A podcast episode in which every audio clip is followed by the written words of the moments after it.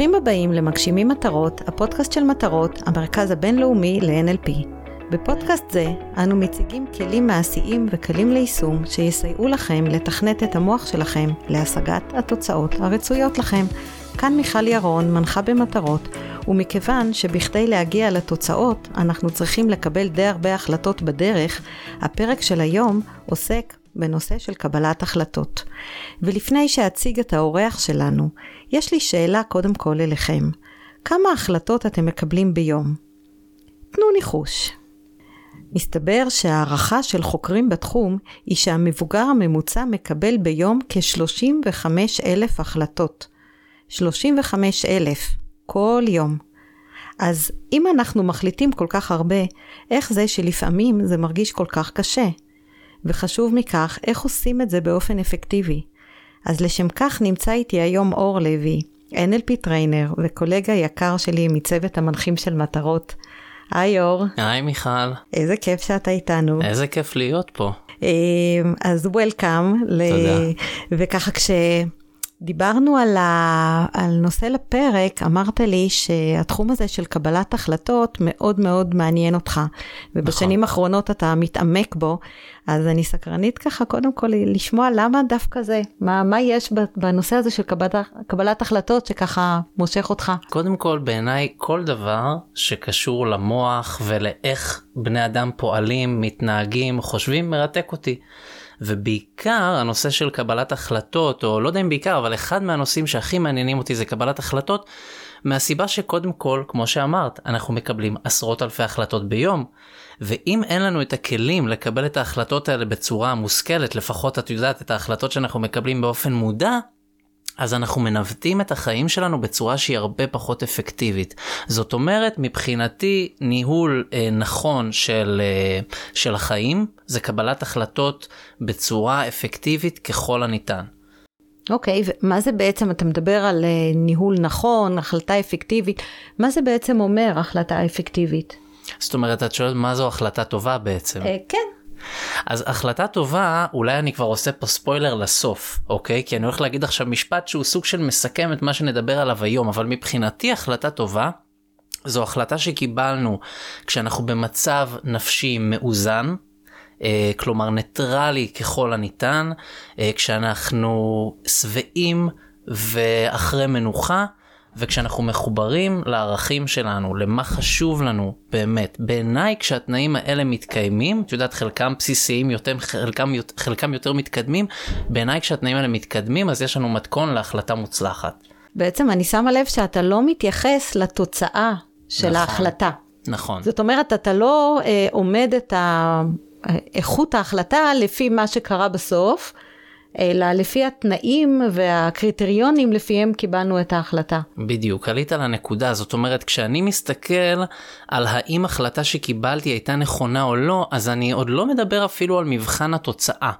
כי החיים הראו לנו כבר שגם כשאנחנו מקבלים החלטה, אז הנסיבות, משהו יכול לגרום לזה אולי לצאת לא בדיוק כמו שרצינו.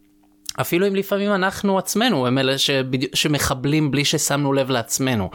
אבל אני חושב עדיין שכשיש לנו, אה, אה, כשאנחנו עובדים תחת כל הכללים האלה שעוד נרחיב עליהם, אז אנחנו יכולים באמת להיות רגועים.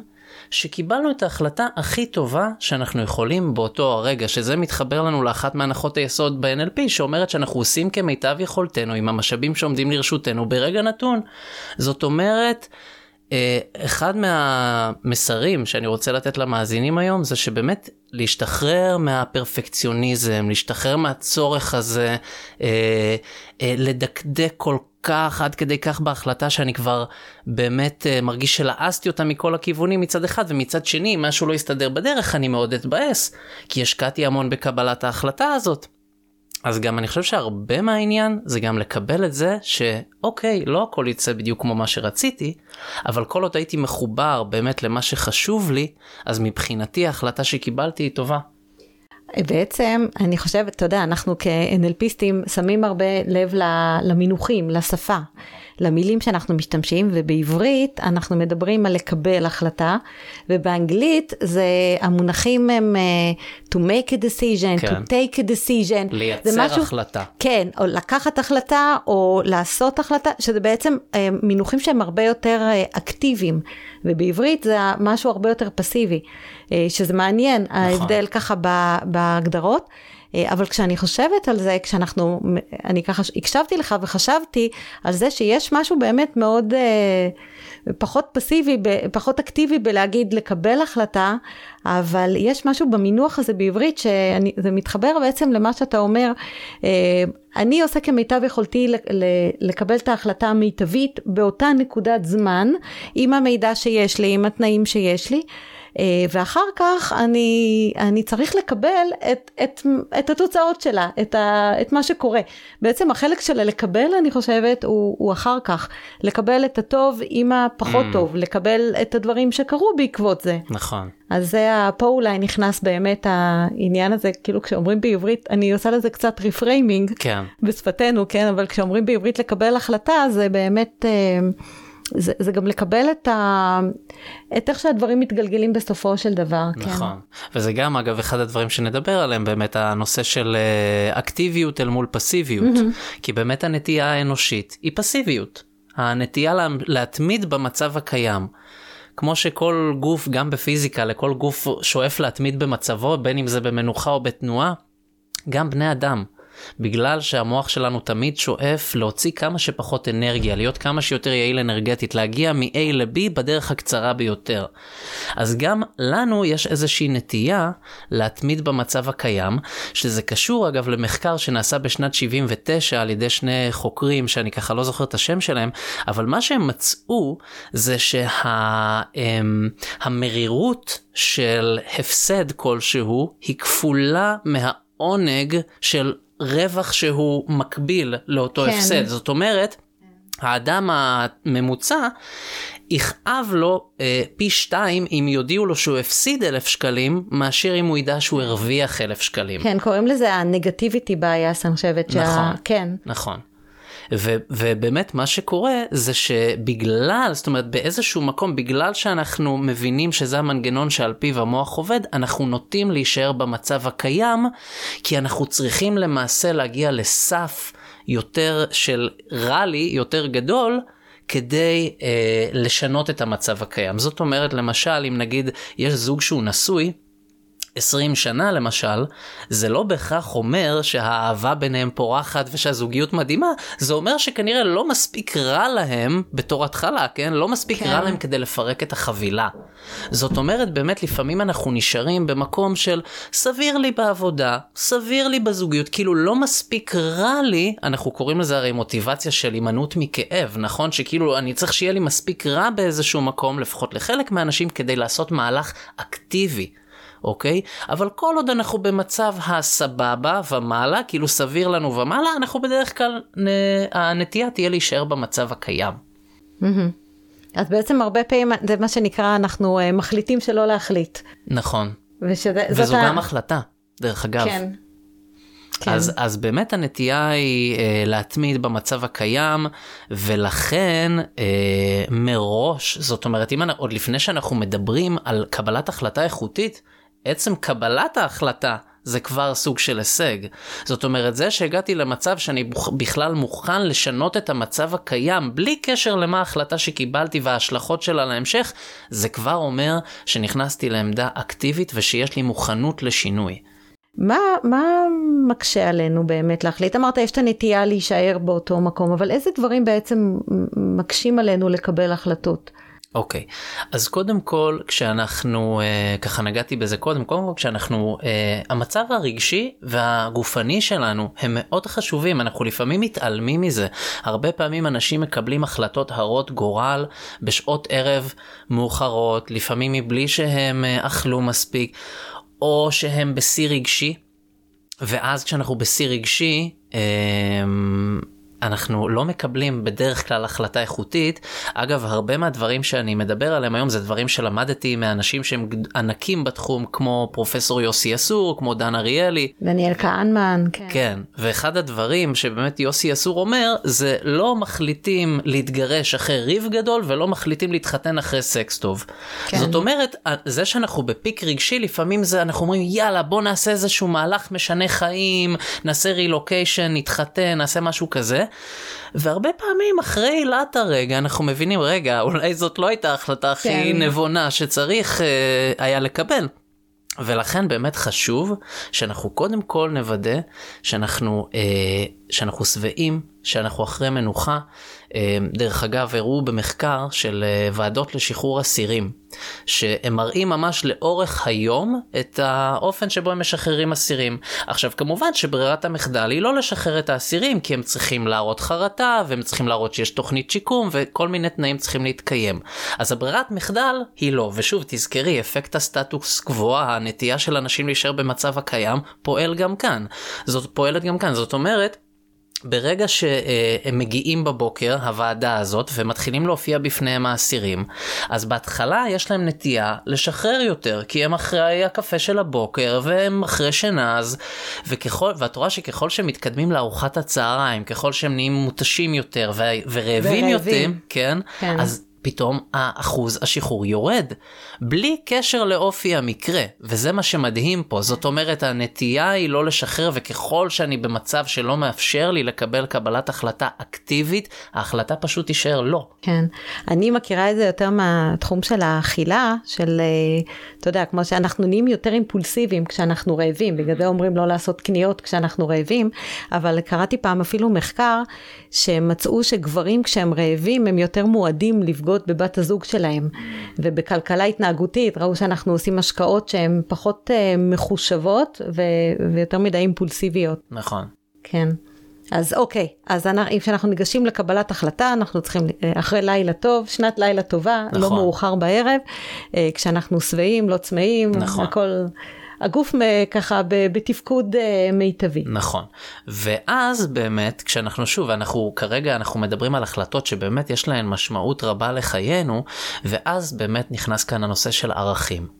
הרבה פעמים אה, אנשים לא שואלים את עצמם מה חשוב לי בנושא הזה שלגביו אני עומד לקבל החלטה. זאת אומרת, גם אם החלטנו עכשיו לעזוב את העבודה הקיימת וללכת לעבודה אחרת, אנחנו צריכים רגע לעצור עם עצמנו, לפתוח את המצפן הפנימי שלנו, שהוא המצ... המצפן לקבלת החלטות, שהוא הערכים בעצם, שזה מה שעונה על השאלה, מה חשוב לי בהקשר הזה? למה אני רוצה לעסוק בתחום הזה והזה? ואז ברגע שאנחנו עושים איזושהי רשימה של ערכים ומתחברים למה אני רוצה שיתקיים, אה, ומה שבאמת אכפת לי ממנו, אז, הנת... אז מן הסתם ההחלטה שנקבל גם תהיה יותר איכותית. בוא ניתן קצת דוגמאות לטובת okay. אוקיי. המאזינים שלנו, כי ערכים זה מילה מאוד מאוד נכון, גדולה, אז בוא נכון. ניתן ככה דוגמאות אז אני אתן לך דוגמה מה, מהעולם שלי. יאללה. אה, של ההחלטה אה, אולי בדיעבד הכי פחות טובה שקיבלתי בחיים שלי, שזה ללמוד בטכניון. אני שנה וחצי למדתי הנדסת מכונות בטכניון.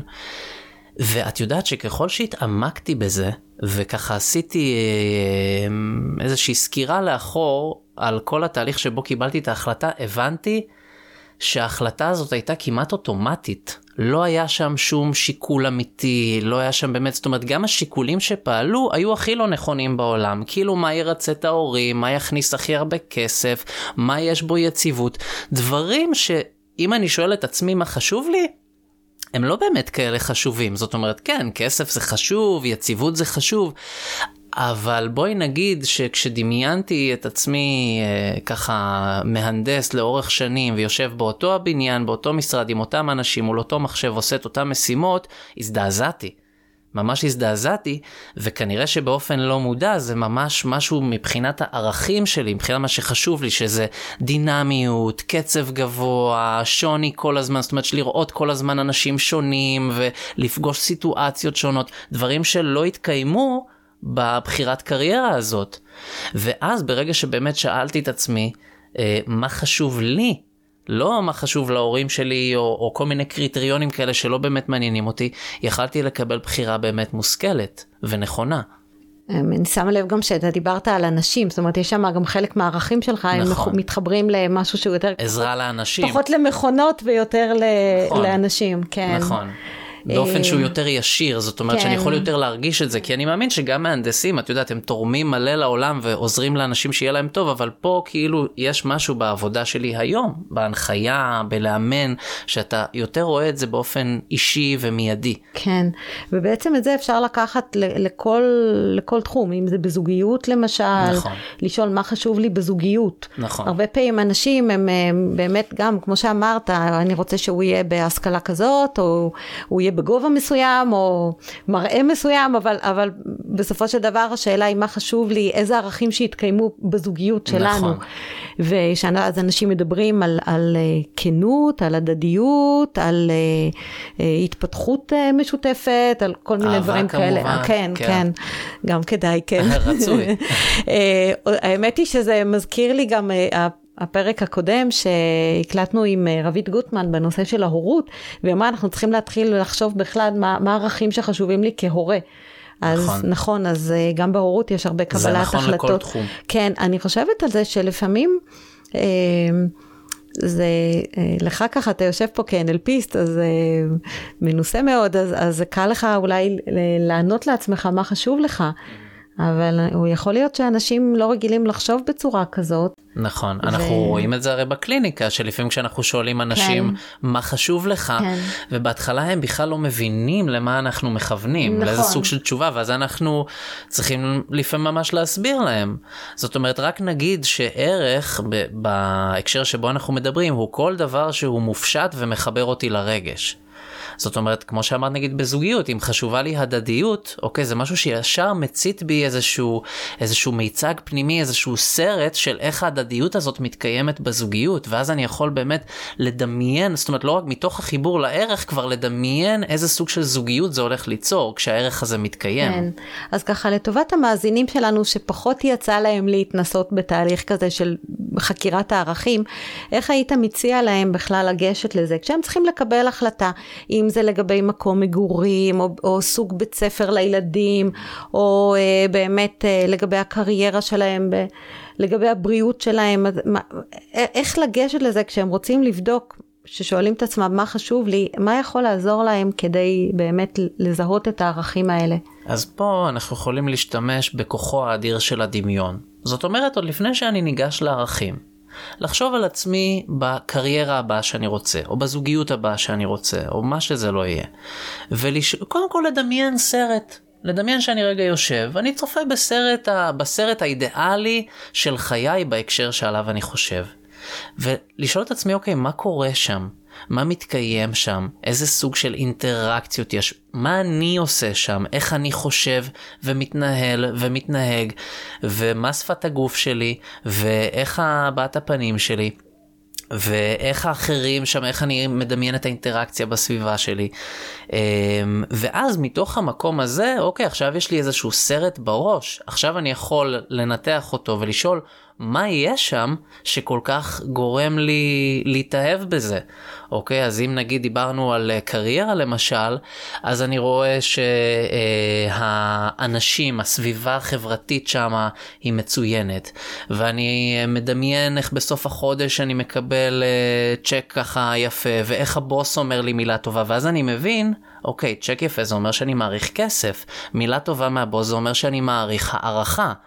אוקיי? זאת אומרת, כל הסיטואציות שדמיינתי ושמבחינתי הן אידיאליות יכולות להוביל אותי לערך שחשוב לי mm-hmm. שיתקיים שם. זאת אומרת, מתוך המקום היותר מוחשי של ממש לדמיין את זה קורה, לשאול את עצמי מה מתקיים שם, אילו ערכים, אילו דברים שחשובים לי מתקיימים שם. כן. אוקיי, ואת ברגע שיש לי ככה את ה... שזיהיתי, זיקקנו ככה כמה ערכים ש... שהם חשובים לי, ואז ברגע שאני יודע מה חשוב לי, ו- וכמו שאמרתי, גם, זה גם לזקק וגם אפילו הייתי ממליץ לדרג, mm-hmm. כי גם הדירוג של הערך גורם לי להבין מה באמת הערכים היותר חשובים לי ומה פחות. ואז לפי זה אני יכול לשים את עצמי רגע בנגיד אם אני חושב, אם הציעו לי עבודה מסוימת, אני יכול לחשוב על עצמי עכשיו באותו מקום עבודה, ולשאול את עצמי האם א', ב', ג', האם כל הערכים שרציתי שיתקיימו, שוב, לפחות מנקודת המבט של הידע שיש לי כרגע, ואחרי שקצת חקרתי ושאלתי את המראיין שלי את השאלות הנכונות, האם באמת הערכים שרציתי שיתקיימו מתקיימים שם מבחינתי. זאת אומרת, לעשות איזושהי הצלבה בין האפשרות שעומדת על הפרק לעבודה העצמית שעשיתי מבעוד מועד. כן, והרבה פעמים, אז באמת כשבוחנים את זה לאור הערכים, אז מסתכלים על זה בדרך אחרת, וזה נותן איזושהי אה, בהירות שלא, אה, שלא הייתה לנו קודם. לגמרי. אני יכולה לספר למשל, אה, הבת שלי לפני שהיא, שהיא הייתה ככה בי"ב, ו... אה, היא התלבטה מאוד לגבי שני תפקידים שהיא ככה אמרו לה עד יום ראשון בתשע בבוקר את צריכה להודיע מה אה, תפקיד אחד היה תפקיד שנחשב מאוד מאוד טוב בקריה אבל זה אה, מול מחשב תפקיד מצוין אבל זה לחזור כל יום הביתה יומיות ככה ו, וכולם אמרו לה חברים שלה וזה אמרו לה לכי על זה אבל היא גם חשבה ללכת להיות לוחמת ועכשיו זה כאילו זה התלבטות מצחיקה כי זה בין שני הקצוות. נכון. והיא לא הצליחה לקבל את ההחלטה, והיא דיברה עם אנשים, וככל שאנחנו מדברים, אז אנחנו, אתה יודע, נהיים יותר ויותר מבולבלים.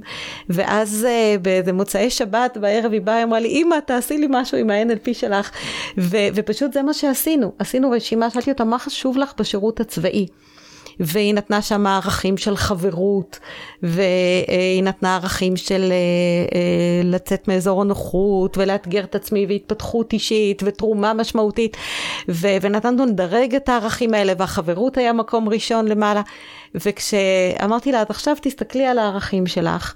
ועל שני התפקידים, ובואי תראי איפה, והיא התחילה לצחוק, כי זה היה מאוד מאוד ברור, הערכים שלה לקחו לכיוון, אה, לכיוון שהוא, בוא נגיד, לא היה שירות פשוט, אבל היא מאוד מאוד הייתה בסופו של דבר שלמה עם הבחירה, יחד עם כל המחירים של אה, שירות אה, של לוחמה. אבל באמת, כשהיא בדקה את זה ככה, אז באותו רגע נעלם הבלבול. בדיוק, זאת אומרת זה מדהים לראות כמה זה אפקטיבי, בדיוק כמו בדוגמה שאמרת, שברגע שברור לי, יש לי בהירות לגבי מה באמת חשוב לי, מה הערכים שחשובים לי שיתקיימו, ההחלטה יכולה להתקבל בשניות. מה בעצם, דיברנו על איך, איך אה, לקבל החלטות טובות. אתה אומר, קודם כל אנחנו צריכים להיות במצב טוב ולבדוק את ה, מה, מה הערכים שלי, ואז הם הקריטריונים בעצם שעוזרים לי לקבל את ההחלטה. מה, מה גורם לאנשים לקבל החלטות שהן, בוא נגיד, פחות טובות. איזה דברים יכולים uh, להפריע לנו בדרך שכדאי ככה... לזכור את הקיום של אפקט הסטטוס קוו ולכבד אותו, אוקיי? Uh, זאת אומרת, בואי ניקח דוגמה מחיי היום יום על החלטה טובה לעומת פחות טובה. ודווקא נביא את זה אולי מהעולם uh, באמת של האכילה, כי הדוגמה הזאת ישר עולה לי לראש, של... אה, עשו ממש מחקר, נתנו לאנשים לצפות באיזושהי תוכנית טלוויזיה, ופעם אחת נתנו להם נגיד חטיף של 400 גרם בשקית אחת, ופעם אחת 4 שקיות של 100 גרם. עכשיו, הנטייה היא ברגע שפתחתי שקית, אוקיי? זאת אומרת שזה כבר קיבלתי החלטה אקטיבית, עכשיו נגיד סיימתי את השקית, נגיד השקיות הקטנות, עכשיו אני צריך לקבל החלטה אקטיבית, האם אני פותח עוד mm-hmm. שקית, או שאני פשוט נשאר במצב הקיים. ובאמת מה שהראו, וזה היה נכון אה, אפילו לקבוצת אה, כבדי המשקל, שהם אכלו פחות בערך כמו ארזים ברגע שזה היה מחולק לכמה שקיות, כי בכל פתיחת שקית צריך לקבל החלטה מחדש. החלטה אקטיבית. החלטה אקטיבית, כן. כן. כן. מה שאנחנו בגדול כן. לא אוהבים לקבל. זה נכון, אחרי שגילו את זה, אגב, אז בארצות הברית אה, זה הפך להיות די נפוץ, מה שנקרא 100 calorie. snacks, כאילו נכון. כאילו חטיפים באמת של קונים שקית גדולה עם הרבה שקיות קטנות שכל אחת עד 100 קלוריות, כדי באמת, אה, מתוך, ה, מתוך ההבנה הזאת של הנטייה שלנו אה, להישאר במקום הפסיבי יותר, נכון. כן. נכון. אגב, בגלל זה גם אה, אה, לתוכניות שמגיעות אחרי התוכניות של הפריים טיים, עדיין יש רייטינג יחסית גבוה. אה, כי עכשיו אם אני רוצה נגיד אני בספה השלט בקצה השני שלה עכשיו הסתיימה התוכנית הסתיים האח הגדול או מה שזה לא יהיה אה, עכשיו אני צריך לקבל החלטה אקטיבית אם אני רוצה לקחת את השלט. כן. או שאני אגיד אוקיי אני כבר פה אני מול הטלוויזיה אם התוכנית הבאה לא מספיק גרועה אני כנראה אשאר עם כן, התוכנית הזאת. כן. זאת אומרת, כנראה שהדבר הבא יצטרך להיות ממש לשכנע אותי שהוא לא בשבילי כדי שאני בכלל אטרח להעביר את הערוץ. כן, מעניין. כן. אז בעצם, אה, אז ככה, סיבות שיכולות לחבל לנו בקבלת ההחלטות, אז, אז אתה אומר, יש את ה... קודם כל, להיות מודעים להאם אני אה, עכשיו ממשיך ככה מכוח האינרציה איזשהו מצב מסוים, או שאני מקבל החלטה אקטיבית. נכון. מה עוד משפיע, יכול להשפיע ש, שבאמת יגרום לזה שנקבל החלטה פחות מוצלחת? זה יישמע מצחיק, אבל uh, עוד אחד מהדברים שהרבה פעמים קורים זה כל מיני אמונות טפלות. שממש אנשים נעזרים באמונות טפלות כדי לקבל החלטות. לא, זה מזל רע, אה, זאת אומרת, אפילו סתם, נגיד, היערכות ללידה.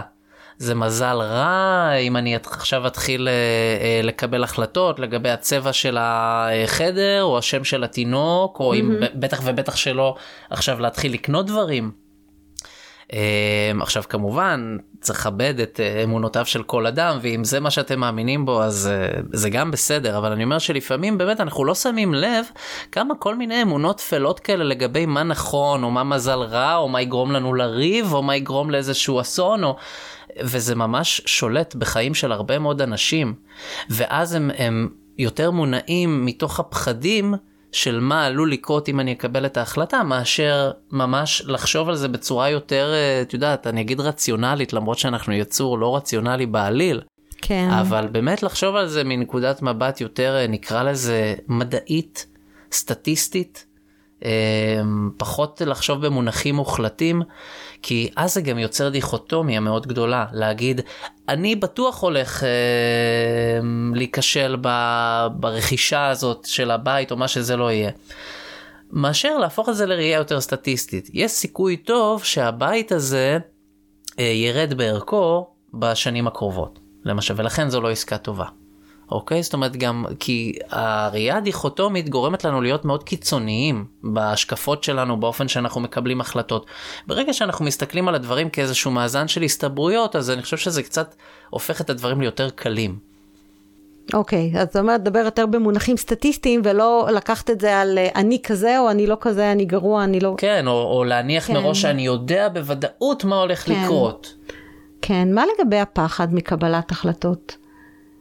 אומרת, אני חושבת שאחד הדברים שבאמת, אה, אם דיברת על להישאר באותה סיטואציה, אה, שהרבה פעמים אנשים פוחדים בסופו של דבר לקבל החלטות. נכון, כי בדרך כלל המשמעות של זה זה להפסיד את מה שיש לי עכשיו. באותו הקשר. זאת אומרת, אם אני משנה עבודה, אז אני מאבד את העבודה הקיימת. אם אני משנה זוגיות, אני מאבד את הזוגיות הקיימת, בהנחה ו- וקיימת אחת. כן. או אני אה, מאבד את הלבד שלי, זאת אומרת את ה... נכון, זאת אומרת זה גם הפסד, גם אם אני מגיע ממקום של רווקות, נכון, כן. יש לזה גם הפסדים שלו. כן. הפחד הזה, אני חושבת הרבה פעמים הפחד הזה שאולי אני אתחרט אחר כך. Mm, נכון. אז קודם כל להכיר בקיום שלו. ו... ובאמת בגלל זה גם אמרתי קודם שאני לא מסתכל על האם החלטה היא טובה או לא לפי התוצאות שלה. אוקיי? וזה נורא חשוב להפריד. אה, ופה אני יכול אה, לתת גם טיפ לקבלת החלטות שהיא כן טובה, וזה באמת, שוב, בגלל הנטייה שלנו להיות במקום יותר פסיבי, אז אנחנו יכולים להשתמש בכוחו של הדמיון כדי להפוך החלטה מאקטיבית לפסיבית. מה זאת אומרת? למשל, אם מישהו אומר, אני תוהה אם להישאר במקום העבודה הקיים, או אם לעזוב אותו. ויכולים להיות לו כל מיני סיבות שהוא יביא ללמה כן ולמה לא, אבל יש דרך הרבה יותר פשוטה להתמודד עם זה. אני יכול להגיד לבן אדם כזה, בוא רגע תדמיין, שמחר אתה קם בבוקר, הבוס קורא לך למשרד ואתה מפוטר. זאת אומרת, זה לא אתה קיבלת את ההחלטה להתפטר, ההחלטה כאילו התקבלה בשבילך, היקום, העולם, הקוסמוס כן. דאג שאתה תהיה מפוטר. החליטו עליך. כן, בדיוק, כן. זה לא שלך. כן. עכשיו גם למה, למה הטריק הזה מדהים? כי זה מאוד משחרר את המקום הזה של החרטה. אני לא יכול להתחרט על החלטה שלא אני קיבלתי, mm-hmm. אני יכול מקסימום כן. להיות מאוכזב. ולכן ברגע שאתה, אוקיי, אז בוא תדמיין רגע, הבוס מפטר אותך, עכשיו כמובן בלי להתייחס להשלכות של מה זה להתפטר לעומת להיות מפוטר, אבל מהו הדבר הראשון שאתה מרגיש? שים לב לרגש שעולה לך כשאתה מבין שהדבר הזה קרה. אם הבן אדם יגיד, שמע, זה, זה הקלה ענקית, ירדה לי אבן מהלב, אני שמח, אני יכול ללכת עכשיו לרדוף אחרי הדברים שבאמת מעניינים אותי, יאללה, מה אתה מתלבט, כאילו... כן, זה בעצם חושף את הרצון האמיתי, זה, זה מנטרל את הפחד מלהתחרט, מלקבל משהו לא, לא, לא את התוצאה שרציתי. אה, זה, זה מנטרל בעצם את, ה, את הפחד נכון. מטעות. כי ו... זה מפריד בין ההחלטה כן. לבין ההשלכות שלה. כן. זה כמו שאלתי פעם מישהי, איזה מתאמנת שהתלבטה אם להישאר עם בן הזוג שלה, ואמרתי לה, ו... ואם הוא אה, ירצה להיפרד, mm-hmm. אז היא אמרה לי, סבבה. היא אמרה, אבל אני לא רוצה שזה יבוא ממנו. שזה לא יהיה אני. כן, אז... אה, אבל הנה, אבל בדיוק, אבל זאת כן. אומרת, התשובה קיימת. כן. זה ש... אה, זאת אומרת, נכון, לפעמים יש את ה... צריך לעשות את הצעד הזה, וממש להוציא את זה לפועל. אבל אני חושב שברגע שעשינו את התרגיל המחשבתי הזה קודם, ובכלל הבנו שאני אהיה מרוצה מהתוצאה, או שאני אהיה מרוצה מההשלכות של התוצאה, אז זה מאפשר לי להיות יותר שלם עם להיות במקום אקטיבי וממש להוציא את זה לפועל. זאת אומרת, אתה אומר, נשים בצד את הצורך להחליט. נכון. נניח שהיקום, הבריאה, איכשהו, זה, זה סידרה את זה. בשביל, כן. האם עכשיו אני מרוצה מהתוצאה הזאת? בדיוק. אוקיי. ואז לפי זה לקבל את ההחלטה, כאילו לחזור חזרה לעולם האמיתי, לעולם האקטיבי, כן. ולקבל את ההחלטה הזאת באופן אקטיבי.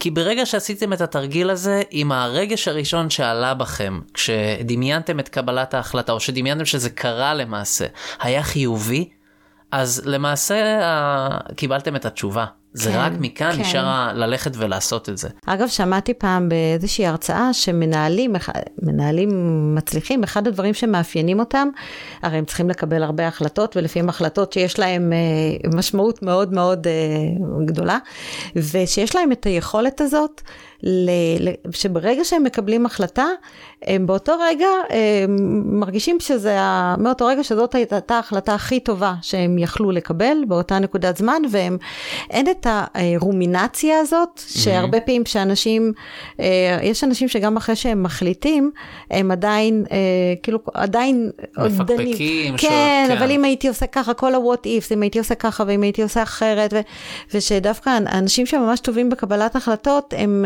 אה, הם פשוט, ברגע שהם קיבלו את ההחלטה, אז כל הפוקוס שלהם הולך קדימה לעבר נכון. העתיד של אוקיי, מה אני עושה מעכשיו, ולא הנטייה הזאת כל הזמן ככה ללעוס שוב ושוב את הסיטואציה ו- ולדמיין מה היה קורה אם היינו מקבלים החלטה אחרת. נכון מאוד.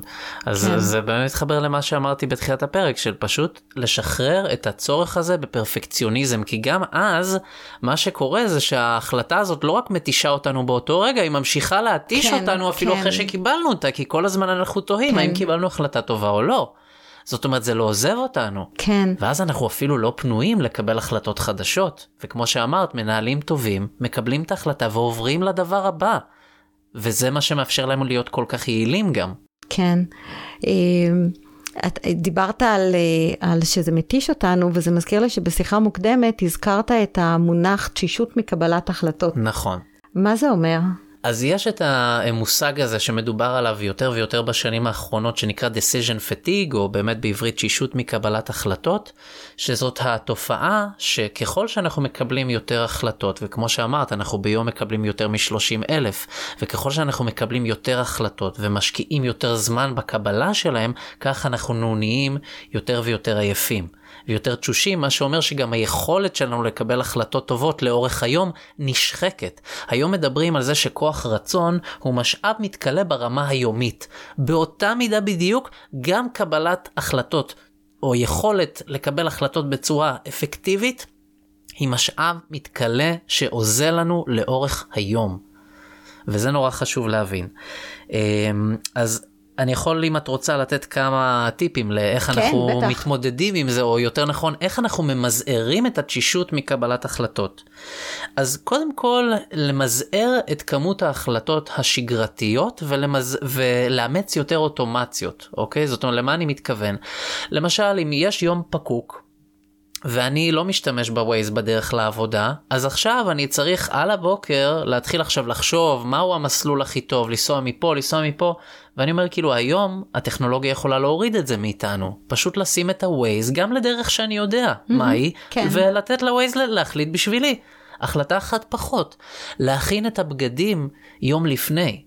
ובנושא של ביגוד אגב, אמ, את יודעת, הראו כבר שאנשים מאוד מצליחים, ביל גייטס, סטיב ג'ובס, כן. אה, מרק צוקרברג, ברק אובמה, אה, לובשים כמעט כמעט את אותם הבגדים כל יום.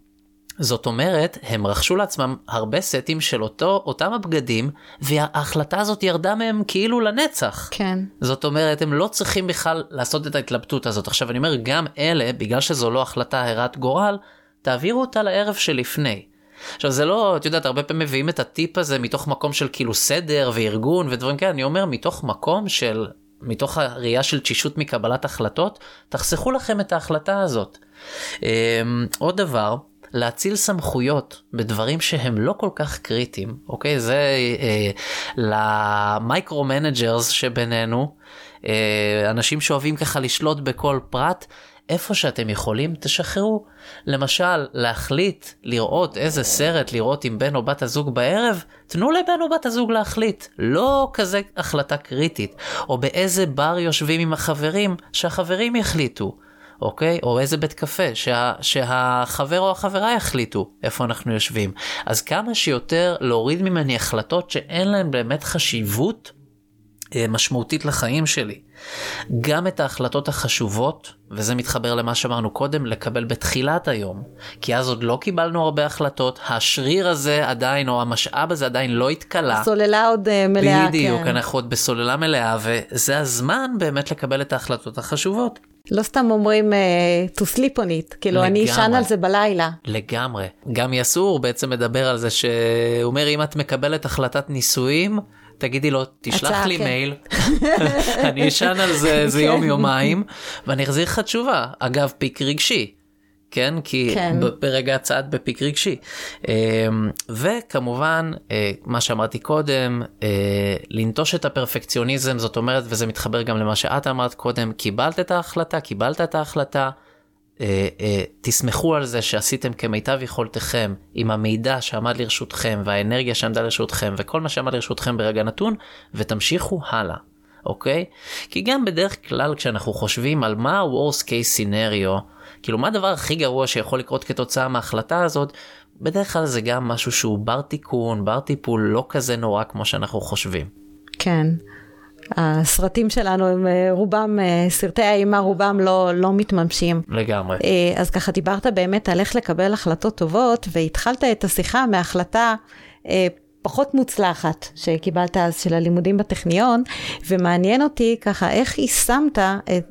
בדרך כזו או אחרת את, ה, את כל הכללים והטיפים שנתת לנו בחיים שלך לאיזושהי החלטה שאתה מאוד uh, שמח איתה.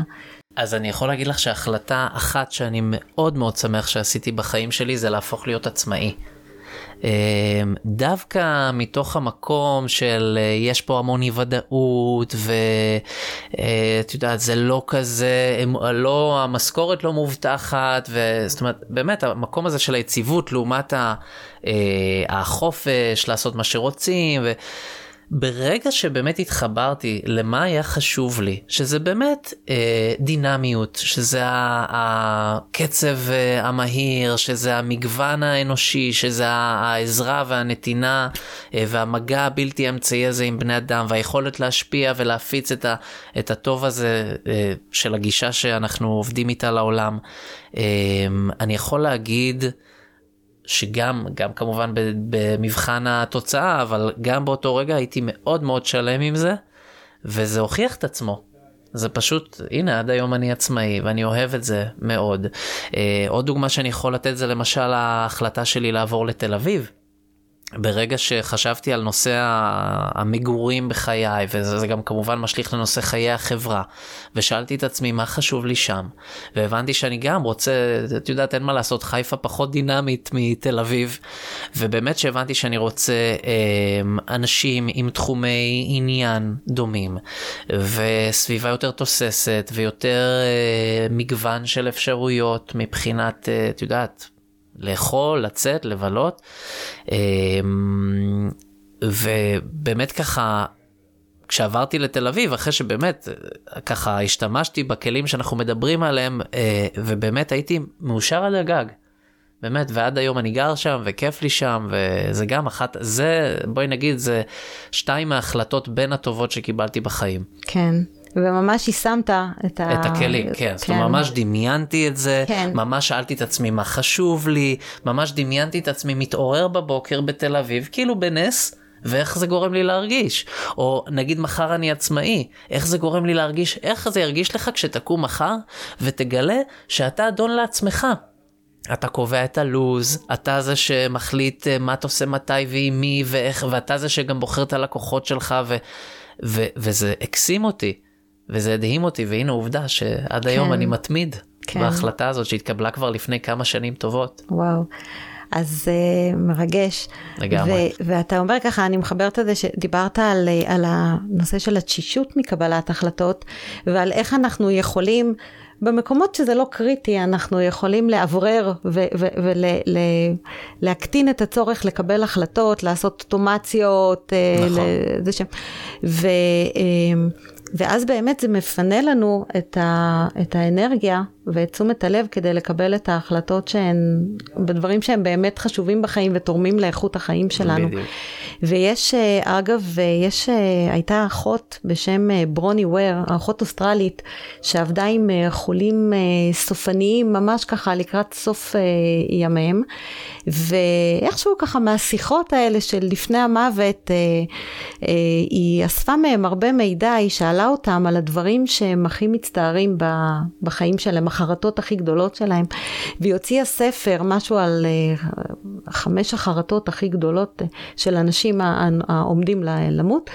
ו, והיא כותבת שם באמת על, על זה שהחרטות הכי גדולות של אנשים, שעל החלטות שהם לא קיבלו, על דברים שהם ממש ממש רצו ולא הוציאו אותם לפועל, אה, כמו שתיארת את החלומות שלך, שהיה לגור בתל אביב, להיות עצמאית, זאת אומרת בדיוק על, על דברים מהסוג הזה, ועל, אה, וגם על החלטות שהם קיבלו, שהם היו אה, כדי לרצות אנשים אחרים, אתה יודע, מה יגידו, מה יחשבו, מה נחשב, מה, מה מצפים ממני, אה, כמו שסיפרת על, ה, על הרישום לטכניון, ושהם קיבלו החלטות ממקומות כאלה, ולא מתוך מה חשוב לי, מה אני, mm. מה אני רוצה, שזה, כמו נכון. שאמרת, מתחבר לערכים שלנו.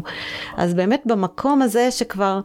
נגמרים כבר, אין יותר את התירוצים וכל הסיפורים שאנחנו מספרים לעצמנו, שם באמת ככה אנשים, אה, הרבה, אה, מה שהיא ראתה זה שאנשים שם מזהים את הפער הזה בין מה שהם באמת רצו למה שהם עשו, אה, ו, ואני חושבת שזה, וזה אולי מסר מאוד חשוב ככה, שאתה מביא מהפרק הזה, אה, עם ההחלטות שבאמת חשובות לנו, לפנות להם את הזמן ולקחת את ה... אה, לעבור למוד אה, אקטיבי יותר, ו... ולהיכנס לתהליך של קודם כל הבדיקה עם עצמנו, שדיברת על ערכים, זה נורא נורא מיקוד פנימה, לנטרל את כל ה... את, את הרעשים ואת השיקולים החיצוניים וקודם כל לבדוק עם עצמנו. נכון, וגם לזכור שרוב ההחלטות בחיים הן הפיכות. רובן. כן. רוב הדברים אפשר, אפשר כאילו לשנות את, לחזור למצב הקודם או לשנות את המצב. אמ, יש כמובן כאלה שלא, אבל גם אני חושב שלזכור את זה, ובאמת אני חושב שמתוך המקום שדיברת, את יודעת, אני חושב שזה גם השלכה של העובדה שהיום יש הרבה יותר דגש על האינדיבידואל. אם פעם אנשים היו הולכים כי זה מה שהמדינה צריכה, זה מה שהעם צריך, זה השירות שאני צריך לתת, בלי באמת להסתכל על מה, או זה מה שיכניס כסף למשפחה שלי וזה מה שיאפשר לנו לאכול. בלי באמת להסתכל, כמו שאמרת, על הערכים ועל מה חשוב לי, והיום המודעות לזה היא הרבה יותר גבוהה, ולכן אני חושב שה... בגלל שאנשים מאוד מודעים לזה, התופעה הזאת הולכת ופוחתת, אבל עדיין, ואני חושב שאנחנו גם רואים את זה המון בקליניקה, שאנשים פשוט לא נאמנים באמת למה שחשוב להם. אז אני אומר, תהיו נאמנים לערכים שלכם ותחיו את החיים שאתם באמת רוצים לחיות, כן. ותחיו חיים שתוכלו להסתכל עליהם אחורה בגאווה, ולהגיד, אוקיי, אולי לא כל, כל ההחלטות היו נכונות, אבל כן, הלכתי על זה ועשיתי את הצעד, כן. ו- וכן, והתמודדתי עם ההשלכות, אבל וואו, איזה מסע זה היה. כן. זאת אומרת, זה ככה אני רוצה להסתכל על החיים שלי. כן, לגמרי.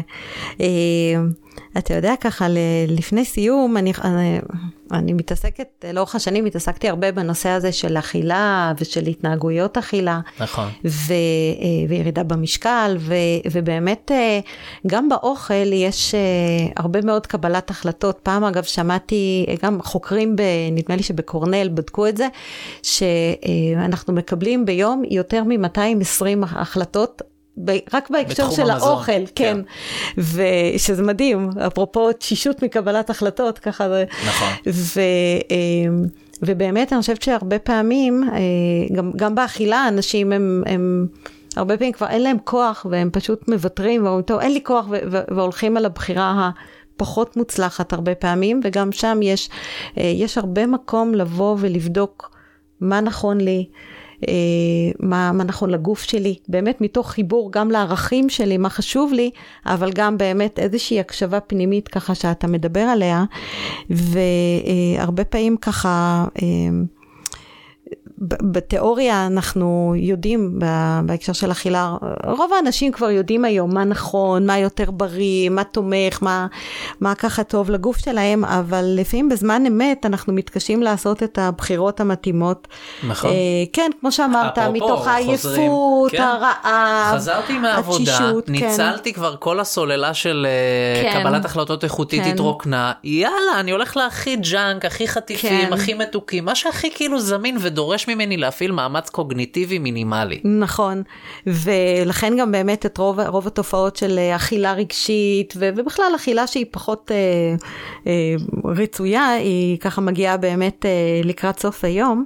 אז, אה, אז אני רק ככה אגיד למי שזה מעניין אותו, שהנושא של קבלת החלטות בתחום האכילה, ואיך באמת לעשות שם שינוי שיחזיק מעמד לאורך זמן, אז שיש לנו גם במטרות קורס שעוסק בדיוק בנושא הזה. זה נקרא קורס לחזות דרך הראש והוא ייפתח בקרוב.